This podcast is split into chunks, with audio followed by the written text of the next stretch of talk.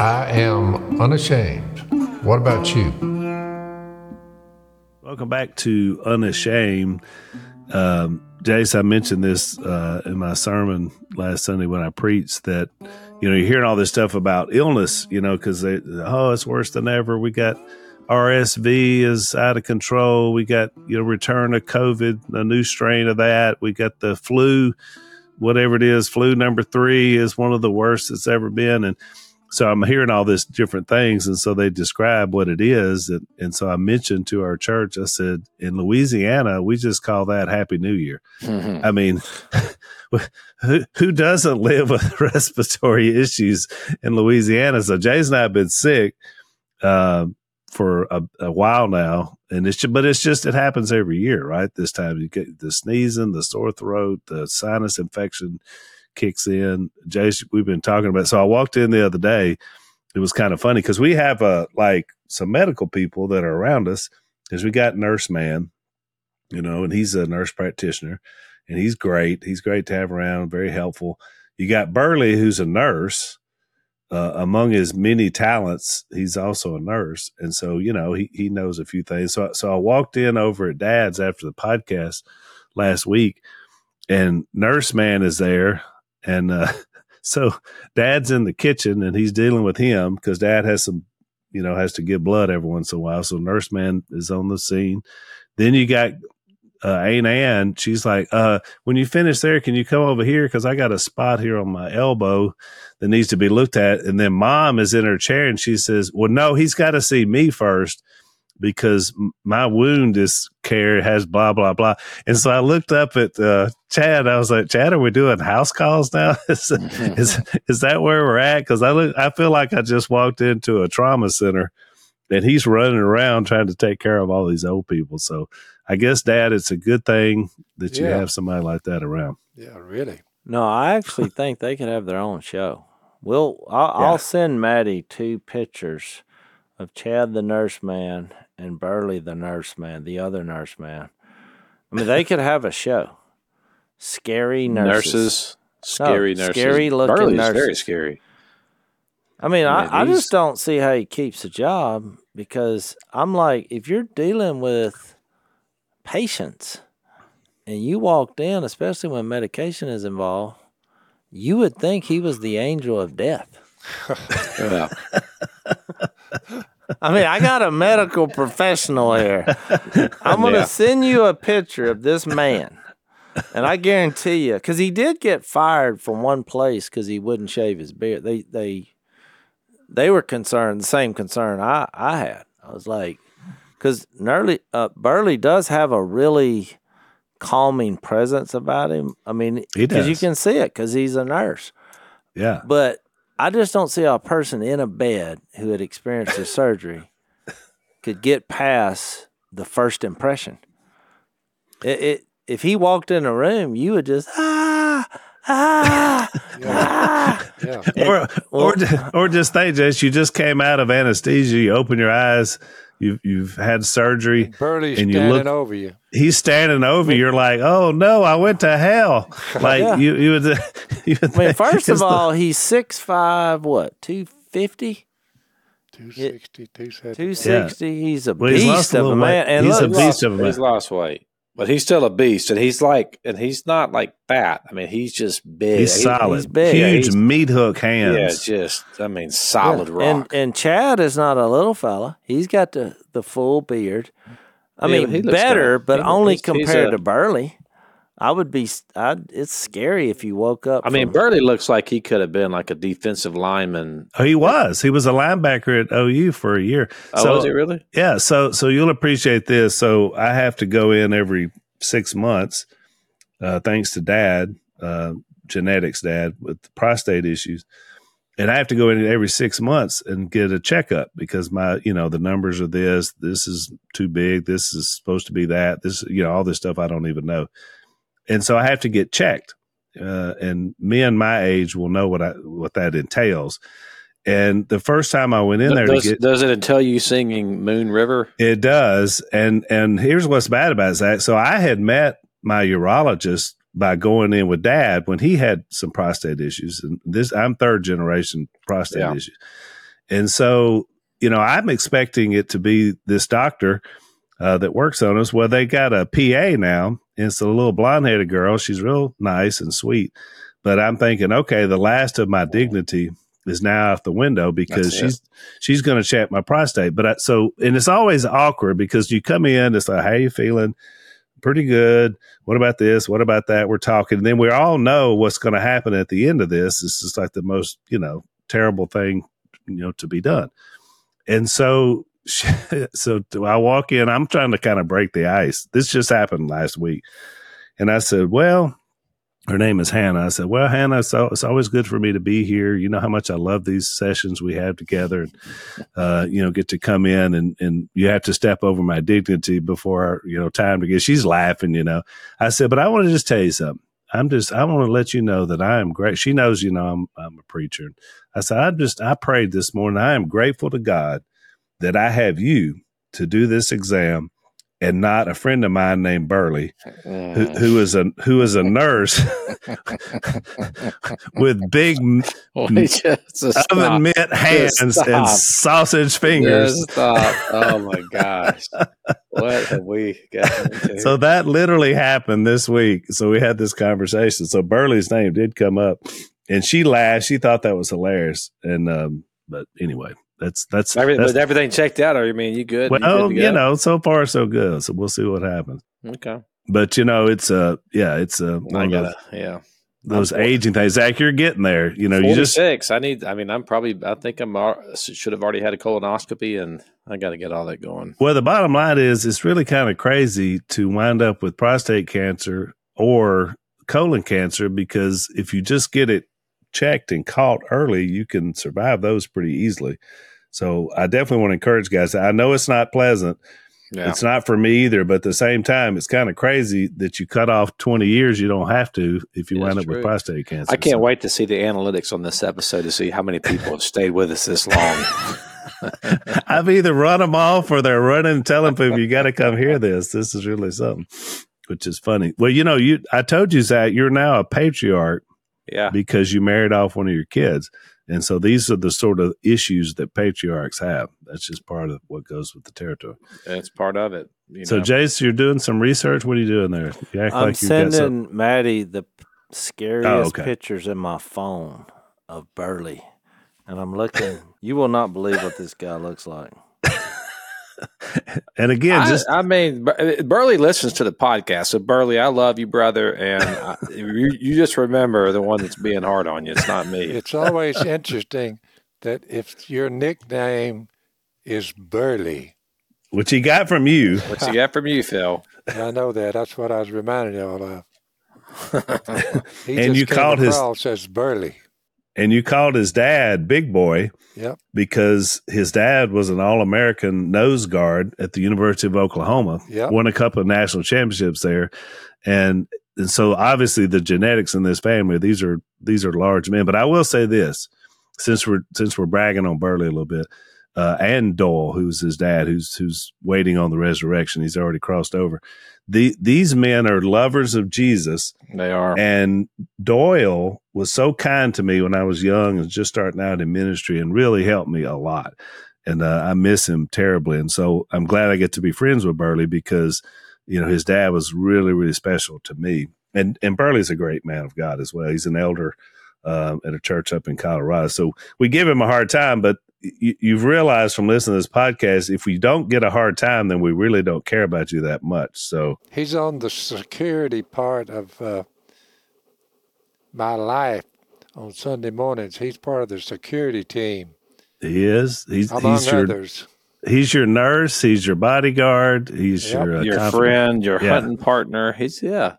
Uh, but that is true, Al. You guys tend to rib the people that you love. I mean, when I when you, the, before we started this podcast, I didn't have my camera or mic on, but I could hear y'all behind my back. You and Jase primarily, y'all, y'all were, y'all were, uh, yeah, you ripping were, you. You're ripping me, yeah, but, yeah. But I, I mean, I took it as, hey, they love me. That that's that's oh. endearing. It's their love language. Exactly. Well, look, when you're washing clothes and your daughter, who just got married, is living in your house after a week in his studio. Yeah, I was just saying. it's time for a meeting. Yeah, well, they're gone now, so Oh, we they're kicked gone. them out. right, well, they've, good been, they've, been, they've been evicted. They can't stay long. There's that because Lisa and I slept on that bed that's in that apartment up there, and that Yeah. thing was so hard on my back. Nobody can stay on that but one night. You, You don't gotta like get that a- fir- I like a firm mattress. Oh my! God. Well, I know you do. It's like I slept on a on a pine box. It's not that bad. it wasn't. It was. It wasn't a Helix mattress. That's it was problem. not a Helix mattress. We got to Yeah. talk to the Helix people and get you something better in there. Yeah. All right, Jase, you got anything else before we get back into our Bible study? No, I thought you were doing crack research over there the whole time. You've a- been sending a picture. Yeah, I've been. I was trying to find a picture of Chad. You know, guys aren't like Yeah. females. We don't take pictures of each other and you know share them all the time. So I cannot find a picture of him, but I'll find one somewhere. And it, who knows? Stone's This got may one. start a new show because I I really think that show would work. Just call it the Nurse Men. Yeah. Yeah, and the whole plot of the show is how long will they last before they get fired because of the way they look. Because Burley you know wouldn't what- do it. He said, "You know, they told me I needed to shave my beard, or or they were going to fire me." And I said, "What are you going to do?" And he's like, "I'm going to try to find somewhere else to work." I said, "Well, I tried to do the facial profiling." I said, And "You're a some of their- victim of facial." Some of the profiling." people that come there that that have ailments, when when they get out of hand, screaming, hollering, Well, whatever, they call him. Yeah, they come in. call him. That Chad did say that. He said there's a place in the medical world for our skill set, which is like when people come in whacked out on drugs or whatever. That's when they call Burley. But you know what's interesting about about Chad about Nurse Nurse Man One, I guess we'll call him.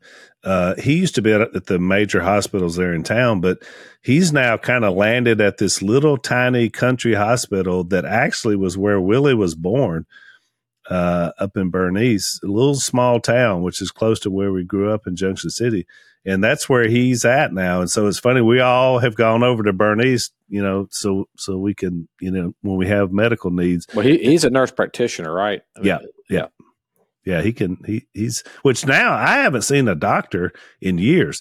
All I see are nurse practitioners and PA and physicians assistants. That's the way the me- medical care is going these days. You hardly ever see a doctor anymore. You know, for Yeah. your ailments, you usually see somebody in their office. So, just kind of the way it goes. So, our good friends at uh, Samaritan Ministries are all about helping out with uh, unexpected medical bills. Jase, do you know anything about that? Well, wouldn't you know it? Today, behind the cameras, I have a guest who he's the director at the hospital where Mia frequently visits. And so I just asked him because I knew this question was going to come up about Samaritan Ministry. So I said, How many unexpected medical bills are there in your field? And he went, Oh my. I said, That's all I need to know. and and that's the guy that really is seeing it every single day, right? yeah. Yeah, exactly. So so obviously it happens to all of us, and um, you know we we're looking at ways to try to be able to help each other do better, and that's what Samaritan Ministries does. Uh, they're basically a community of Christians uh, that have come together. It's not just about the financial help, but it's also about just the spiritual help. So a medical need comes up, uh, fellow members are going to send money directly to you to help you pay your medical bills. You'll do the same for them. Also, you'll be praying and encouraging for these folks as well. Uh, there's no network which puts you in control of your family's health care. You know what's best, so you get to choose the doctors, hospitals, treatments that they have. Uh, you can join today, uh, or you can sign up and then choose what month you want to start. It's a biblical solution to healthcare where we bear one another's burdens. It's also much more affordable, and Lisa and I can attest to that because we have signed up ourselves. So, whatever your unexpected uh, medical need is the diagnosis, a broken bone, or some other emergency you'll find comfort knowing that you're connected uh, to over 80,000 Christian households across the nation who stand ready to care for one another spiritually and financially. So, become part of this community today at samaritanministries.org slash unashamed. That's samaritanministries.org slash unashamed.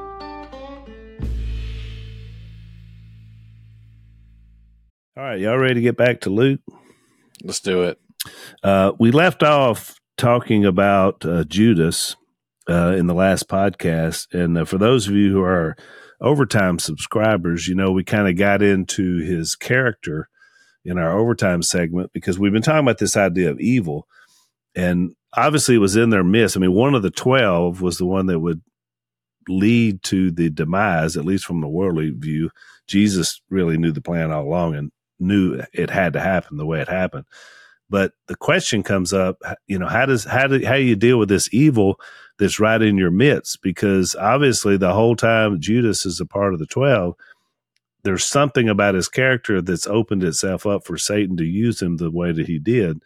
And Satan thought he was eliminating Jesus's impact. What Satan didn't know was the plan of God was so big that what he was actually plotting his own demise um, with the death of Jesus. Because let's face it, once we remove the fear of death, Jesus' death, burial, and resurrection, that's it. Satan has no more hold over anybody that puts their trust in Jesus. so this is a senatorial. Yeah, I mean, this is such a you know huge moment um, that that we're seeing here in the idea here. But I, I feel like we probably should talk a little bit more about evil and kind of how it plays itself out in the lives of people, um, and how you have to not hate the person, but what what's behind it. Because uh, Jase, you brought that up in, in our overtime segment that you know it's ultimately it's the evil one that's behind it, but it's us that gives in to his you know temptations and his advances, and then of course the yeah. deeper we get into it, the worse it gets.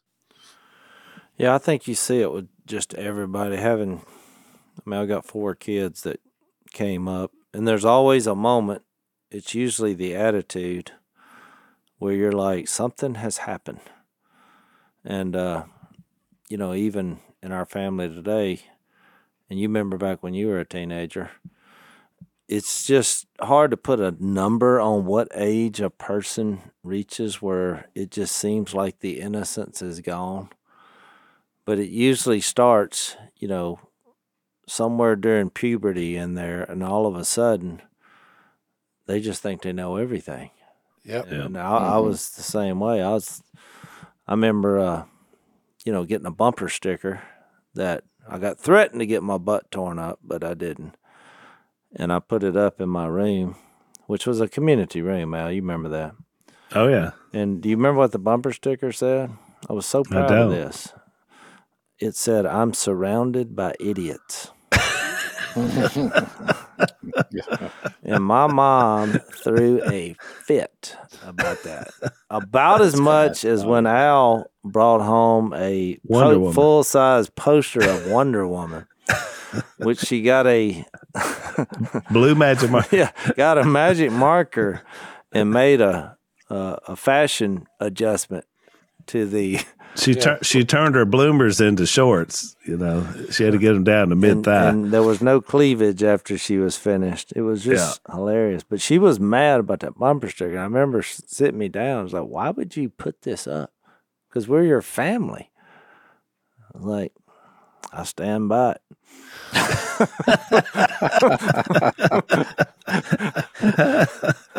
and it wasn't you were you were right. I mean, what's sad is you were right. No, but I was at that age, you know. I mean, I was about fourteen. I mean, which yeah. by the end of the year I came to the Lord. But I'm gonna tell you, it was a tough year. I just I just thought I, I don't know what happened. And and what I'm trying to explain is what I'm saying. We all go through that. It seems to start somewhere in there. Our independence it happens. Yep. I mean, I'm involved in a situation right now with a teenager, not, you know, in my immediate family. But it's the same thing. And it, it revolves around this, which now you have the social media craze. And you're like, all you have to do is a quick search on their phone, and all of a sudden you're like, what in the world has happened to my child? And yeah. I think noticing that transition, uh, you know, as parents, I mean, I, I realize this is a different context, but I just think the older we get, the more sneaky we become, and so does the evil one and all these powers yeah. that we're at, at force with. Yeah. Well, I, it's an excellent point, Jase, because what's is. happened is it's the same old sins that have always been around. But now the amplification is so much more, and then the consequences and the results can be devastating so much faster. I mean, you know, I went through a, a whole process, and that was part of your process, Jase, because we went through it together. But you watched me go off the deep end, your older brother, in that same teenage segment. Well, then that impacts you too. I mean, you, you get bumper stickers. You're surrounded by idiots when you watch an idiot older brother.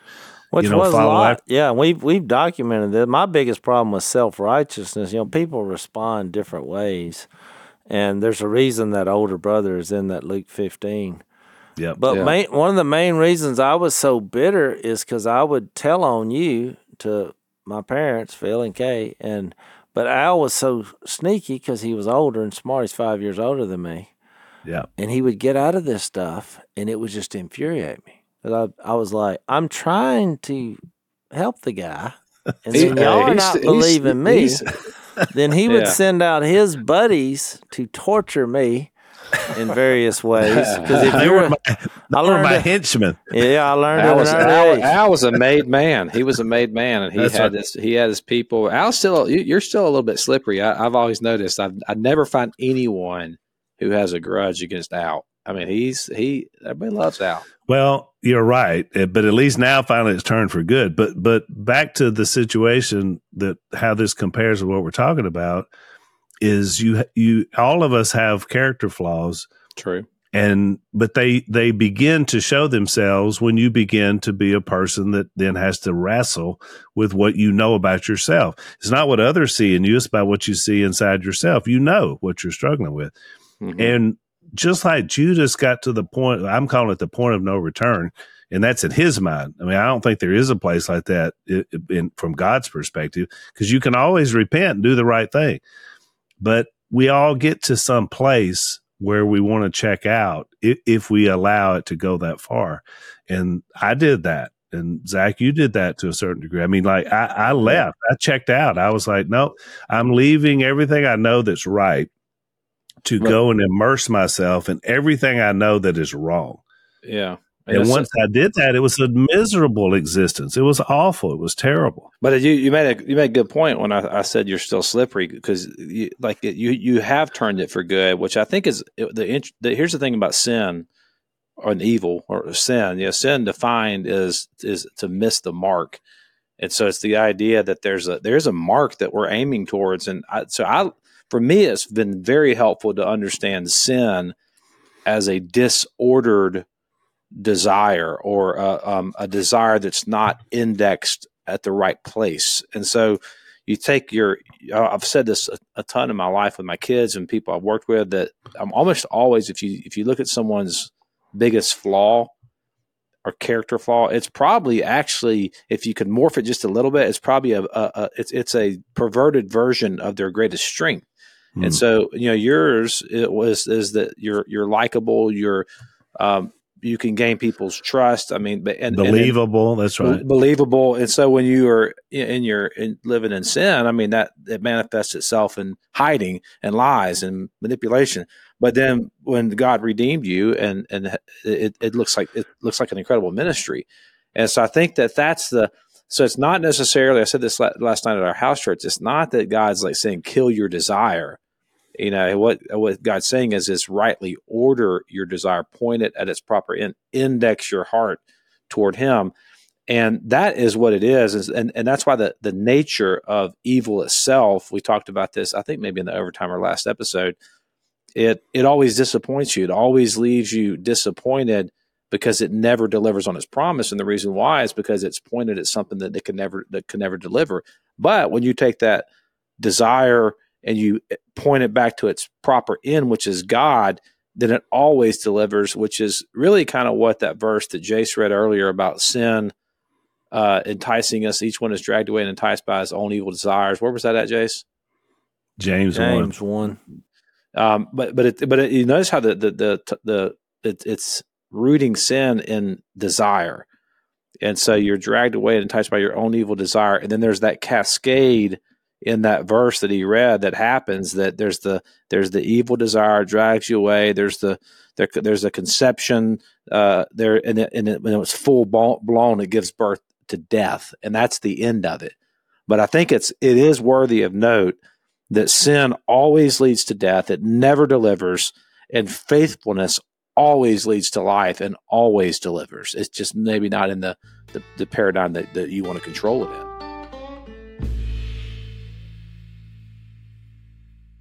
Well, what's what's I think significant is you know when we read all about we got into this idea about kind of the theology in Luke twenty one where we believe that he was predicting the destruction of the temple in Jerusalem, and we spent six podcasts on it. But we only spent a couple minutes when he got to the end of that, which I know was scary because he was talking about rumors of wars and and your whole world is going to be turned upside down. But when he got to the end, he said, Be careful in 34 of 21, or your hearts will be weighed down with dissipation, drunkenness, and the anxieties of life.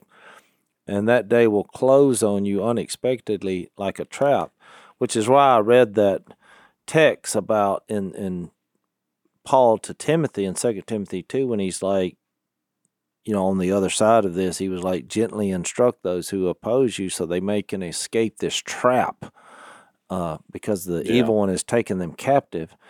And I read in the overtime about, you know, false apostles had, there was two things in there about being deceitful and the evil one himself masquerading as an angel of light. And that's why it's so difficult. And I brought up the teenagers, you know, because this was the interesting story about this. We're helping a teenager now well, my wife called our daughter and was just like, What would you tell, you know, this person? Because we remember, you know, I remember the time with my every one of my kids when they became a teenager. It was it just seemed impossible for a while. And what was interesting is my daughter, she was like, the first thing she said is, You have to keep talking to them, which in the moment in her life, every time we would talk to her, she would do everything in her power to keep that from happening. Hmm. As in, oh, I thought we were gonna get together yeah, some other time. You know, I, it was, but then here she is now living a godly life, saying, "You must keep the confrontation and the communication going." We're not mad at you. We love you, but this is disappointing. This is wrong. These are her words, not mine. And so you know, Missy hung up the phone. She got all teary eyed. She's like, that's the last thing I thought she was mm-hmm. going to say. Because she thought back to the times we were talking about to her, seeming like, well, this is not working. And so it must be confronted. But it made me think of that passage in 1 Corinthians 10 because, you know, before the, you know, when you talk about the Passover and what happened for God to liberate the Israelites from captivity, Paul brings that up. And, you know, the one of the most famous verses read in the Bible is that 1 Corinthians 10 and verse 13, where it says, No temptation has seized you except what is common to man, and God is faithful. He will not let you be tempted beyond what you can bear, which kind of goes into the James 1. God doesn't yeah. tempt anyone. You're you're dragged away by your own evil desire. But when you are tempted, he will always provide a way out so that you can stand up under it. And Judas is included in that. That's and right. and Peter the same way. Well, you know, Peter took it with the conversation when Jesus that you brought up, Phil, in the overtime about when he asked him three times, Do you love me? I mean, he, he could have got mad, which he did, he he was agitated. Yep. But he took it, and you eventually saw his life, and you see Judas respond complete, completely different. When he found out, and it at when he said, "You know I love you," since uh, uh, we have Jesus is called a priest in Hebrews chapter ten, verse eleven, about verse twelve. When this priest had offered for all time, if if young people understood this, one sacrifice for sins, his death on the cross. He sat down at the right hand of God. Since that time, he waits for his enemies to be made his footstool. Because, and a lot of young people especially have a hard time, but once they realize this little statement in verse 14, it'll change them.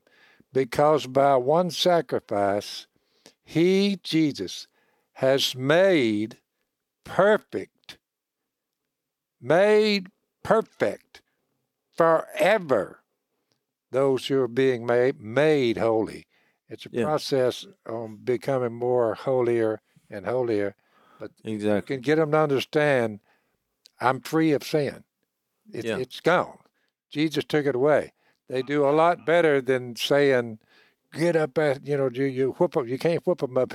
They've got to do it by saying, "You mean Yeah. nothing I do wrong is counted against me now that I'm in Jesus?" I said, "That's correct." I'm glad you brought that up because that's what I was going to say. I think the biggest opponent to us confronting people in the church is that bumper sticker that I brought up, where I'm surrounded by idiots. But every time I've confronted people, and I know we all have hundreds of times, there's a tendency to always say, "Well, who are you? You're sinful. You're you're hypocrites." And I'm like, "Yeah, we're all idiots." But God chose to dwell in us through his Holy Spirit. That was his idea, not ours. That's right. But when you Mhm. see uh, sin in someone's life who's claiming to be have Jesus as Lord, we do confront. You know, it's different with the world. We share Jesus to the world, and His grace is the only thing that can change the heart. But it's a different conversation in the church, and we have these conversations frequently and often. And one of the life changing moments I had was a guy I remember when you were young in the faith and y'all there was a leader at the Christian school or whatever that y'all were going to go and confront because it was suspected that he was having an affair.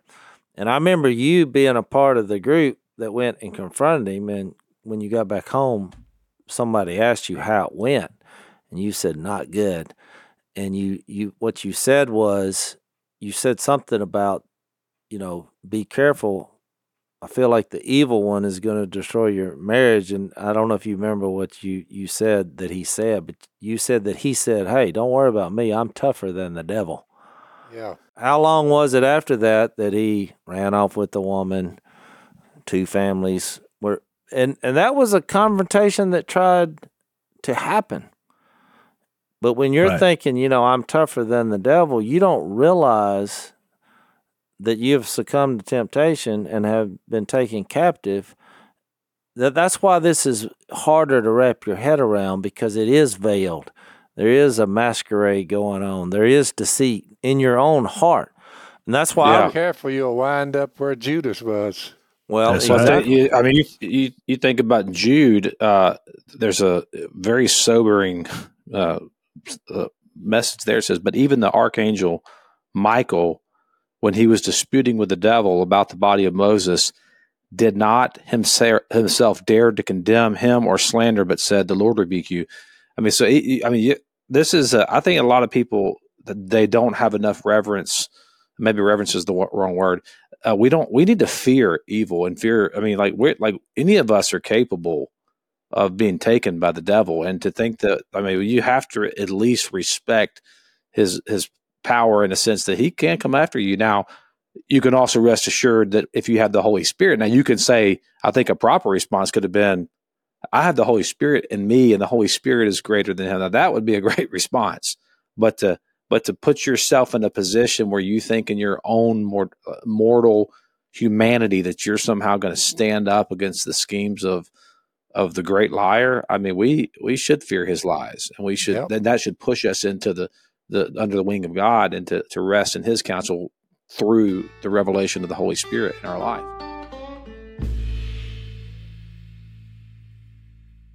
And and it's that idea about godly wisdom because Yeah. again, we know ourselves better than anybody. And so if there's certain areas that you know you have character flaws and weaknesses in, and then Christ even has brought you out of it, you know better than to go back and somehow think that you're strong enough, as Jay said, or tough enough, that then you can enter a world that you know you have no business being in. So that's how we learn. I, I think that was Dad the one of the biggest themes of the movie was that you know you knew you had to come out of a lifestyle and have a period of time where God could strengthen you. But what's interesting is, and Zach made this point earlier, sometimes your greatest weaknesses can become your greatest strengths. I think the reason Jan said you had the potential to lead thousands to Christ was because she saw your leadership abilities even when you weren't in Christ. Yep. Yeah. And they were there. And and it's all there for good if we can submit ourselves to Christ.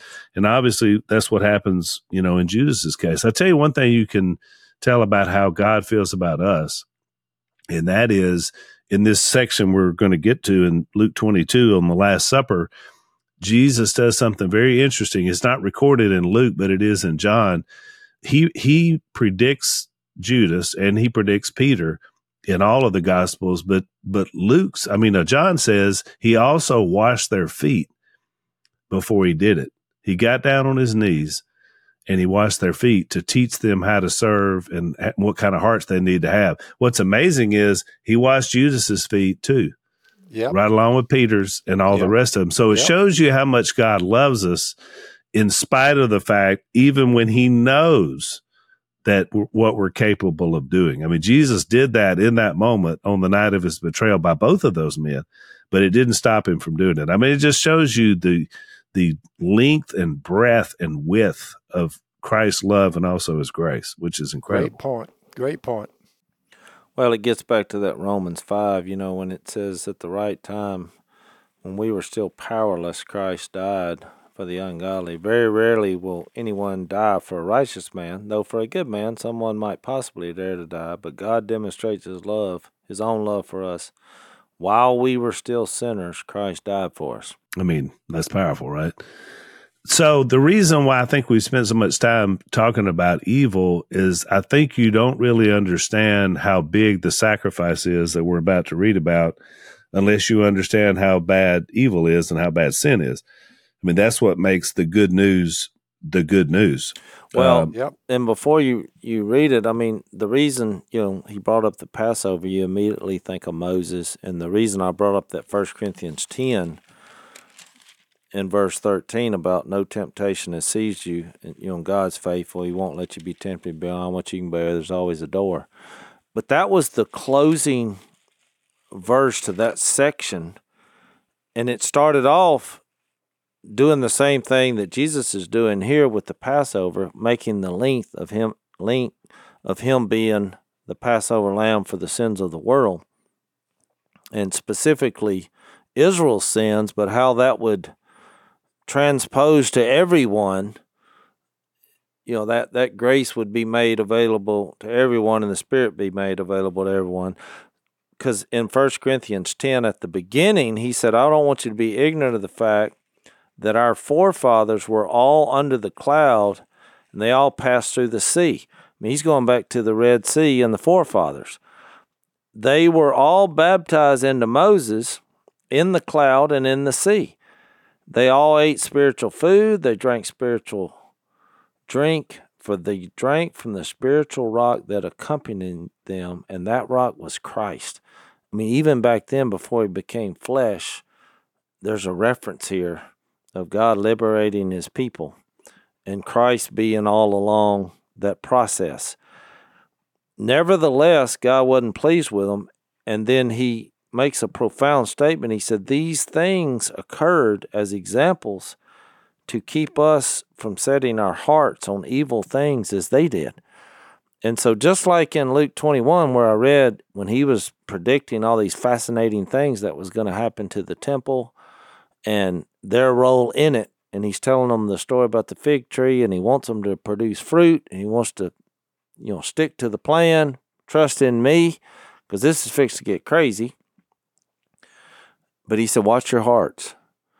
And that's what it comes down to. Your, you know, your heart, from a biblical standpoint, is the compass for which all things are flowing through. And the next phase, it says, watch your hearts. Do not be idolaters, as some of them were. As it, as it is written, the people sat down to eat and drink and got up to indulge in pagan revelry. That's why I brought up in the last podcast that idolatry seems to be the root of, of sin because you have an idea in your heart, you know it's evil because your conscience, so you have to justify it or rationalize it. And I think that's where the evil one comes in and the sneakiness of it all, and you figure out a way to justify it. There's something more important in your heart than the Lord God. And Yep. to go back to the teenager reference, usually it is what their friends think about them. I mean, with all my kids, they went through that. They were, they they were, you know, I was having a come to Jesus meeting, and they're, you know, take away their phone, and they're almost to the point of like I can't live without knowing what my friends think about me or being. I f they feel like they're missing out there, which Yep. was kind of camouflaging whatever we were talking about, you know, about Jesus. And so then, so it's kind of like a stage thing. You set your heart on something evil, then you rationalize it through whatever is most important. And then three, verse eight says, we shouldn't commit sexual immorality as some of them did. And then one day, 23,000 of them died. So it's like the process is going. You have your heart on something evil, you rationalize it. Well, then you go ahead and do it. You start Mhm. living out things that you know are wrong. In this case, sexual immorality. And they were judged because of it. And then verse 9 is kind of the next phase. We shouldn't test the Lord as some of them did and were killed by snakes. So then once you get away with in your mind, because think about all what we do when we sin, you think it's, oh, I can't do this. But then you do it. And what literally happens in the moment is not much, as long as you keep it a secret. You feel like you get away with it. And so then you have this phrase, testing the Lord. So then you start going to church and thinking, even though you're living this kind of what we always hear when people come down I'm living a lie, I'm living a double life, there's a secret life to me. Well, you're testing the Lord because then you will then act one way around Christian people. And then the last step to this, verse 10 and do not grumble as some of them did and were killed by the destroying angel, which is, you really see that in your teenagers because they have a bad attitude. So usually when I would see the bad attitude, I would use this First Corinthians 10 as a stepping stone. So we got to go back. So I already know you're testing the Lord because you're lying about everything you're doing. I know you're cutting up because your attitude stinks. There's something else more important in your life. And that happened because in your mind, you have something that you want to do that you know is not godly. And so that's when he said in verse 11 of 1 Corinthians 10, these things happen as examples and were written down as warnings on whom the fulfillment of the ages has come. So if you think you're standing firm, be careful that you don't fall. No temptation has seized you. What is coming to man, God is faithful. He'll provide a way out. So it's like you got to back all the way up and reach the heart in the conversation before you're trying to address the, well, why don't you just, you know, have a better attitude? It's usually a sign that they've stepped all the way down to the bottom, and that's why that's happening.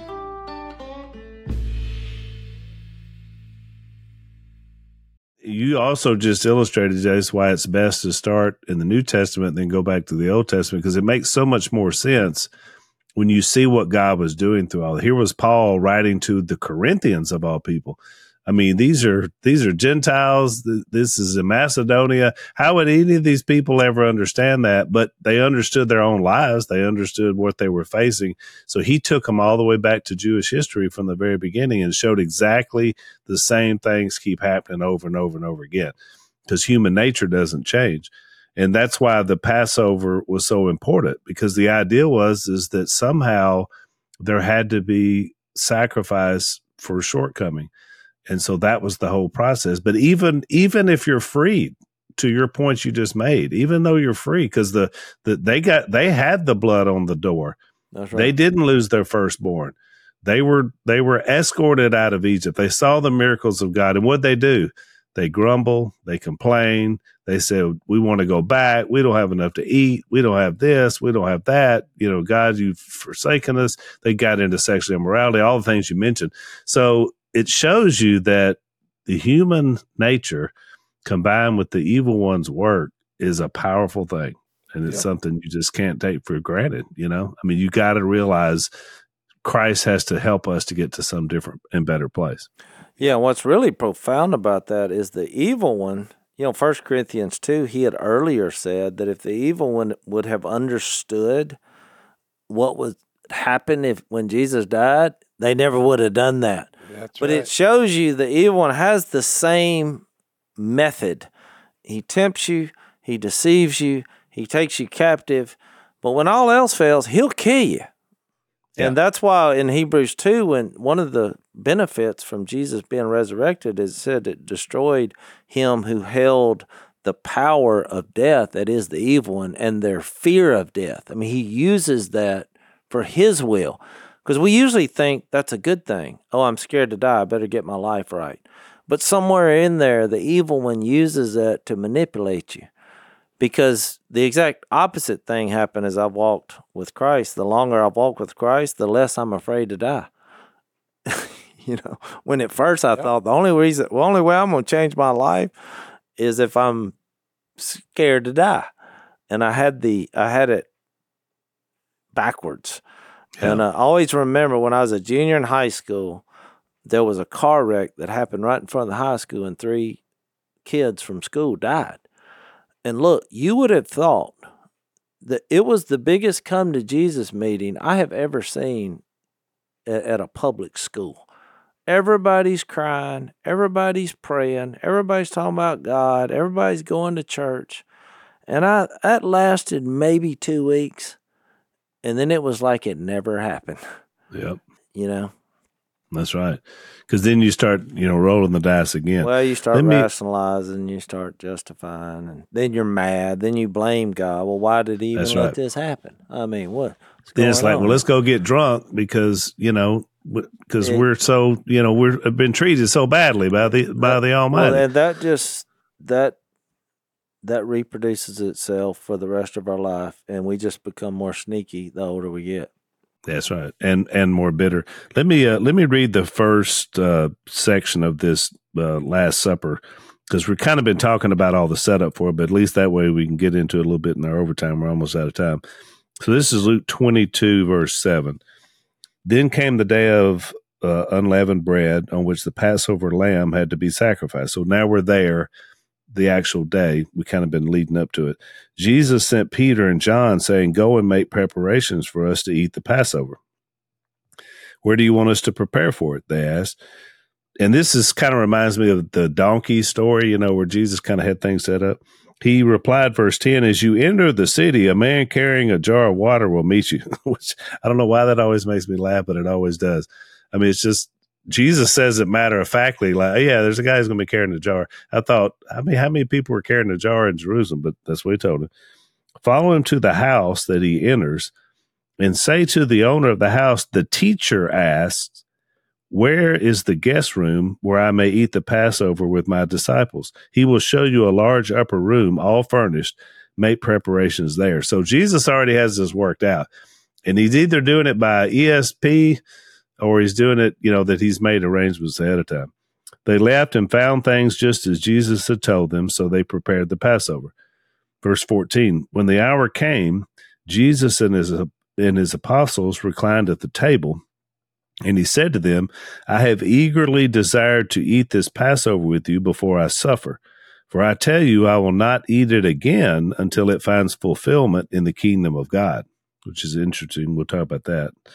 Uh, then he says in verse 17, after taking the cup, he gave thanks and said, Take this and divide it among you. For I tell you that I will not drink again of the fruit of the vine until the kingdom of God comes. And there's a whole part of the process, how many cups they drink and all that on the Passover. And he took bread and he gave thanks and he broke it and he gave it to them, saying, This is my body given for you. Do this in remembrance of me. In the same way, after the supper, he took the cup, saying, This cup is the new covenant in my blood, which is poured out for you. But the hand of him who is going to betray me is with mine on the table. And of course, he's talking about Judas. The Son of Man will go um, as it has been decreed, but woe to that man who betrays him. They began to question among themselves which of them it might be who would do this. And so we'll we'll read the rest of it we get back into the section. But I at least wanted to introduce um, into the podcast this actual picture of the supper, which really is just their their Passover meal. But as Jay said, it's very interesting because there's something very different about this Passover meal because the actual Passover lamb who can save all mankind from sin is present at this meal. So, you know, we don't, from this point going forward, we're not going to need any more lambs to be slaughtered because Jesus is the Passover lamb. And there are many, many texts that we'll talk about that kind of point to that. So, any last comments, James, before we well, in uh, Exodus, head to overtime? In Exodus 12, which we'll get into, is when, how this came about. And so, if you read that, the next time we get up and talk, yeah, you'll kind of be up to par with where we're at. Because Yeah, it's a long right. chapter and it's kind of scary and it's uncomfortable. But it makes sense once you realize how Jesus fulfilled that for the world. Yeah, and if you'll just do a, if you do a, when you do your Bible reading or study, if you'll Google Passover lamb, uh, you'll get a, or in your Bible, uh, Gateway Bible or something, you'll get all the references to Christ, and there are many, many in the Bible. So we'll talk about those uh, a little bit in our overtime as well as next time on Unashamed. BlazeTV.com slash Unashamed is where our overtime segment is. Thanks for listening to the Unashamed podcast. Help us out by rating us on iTunes. And don't miss an episode by subscribing on YouTube and be sure to click that little bell to get notified about new episodes. And for even more content that you won't get anywhere else, subscribe to Blaze TV at blazetv.com slash unashamed.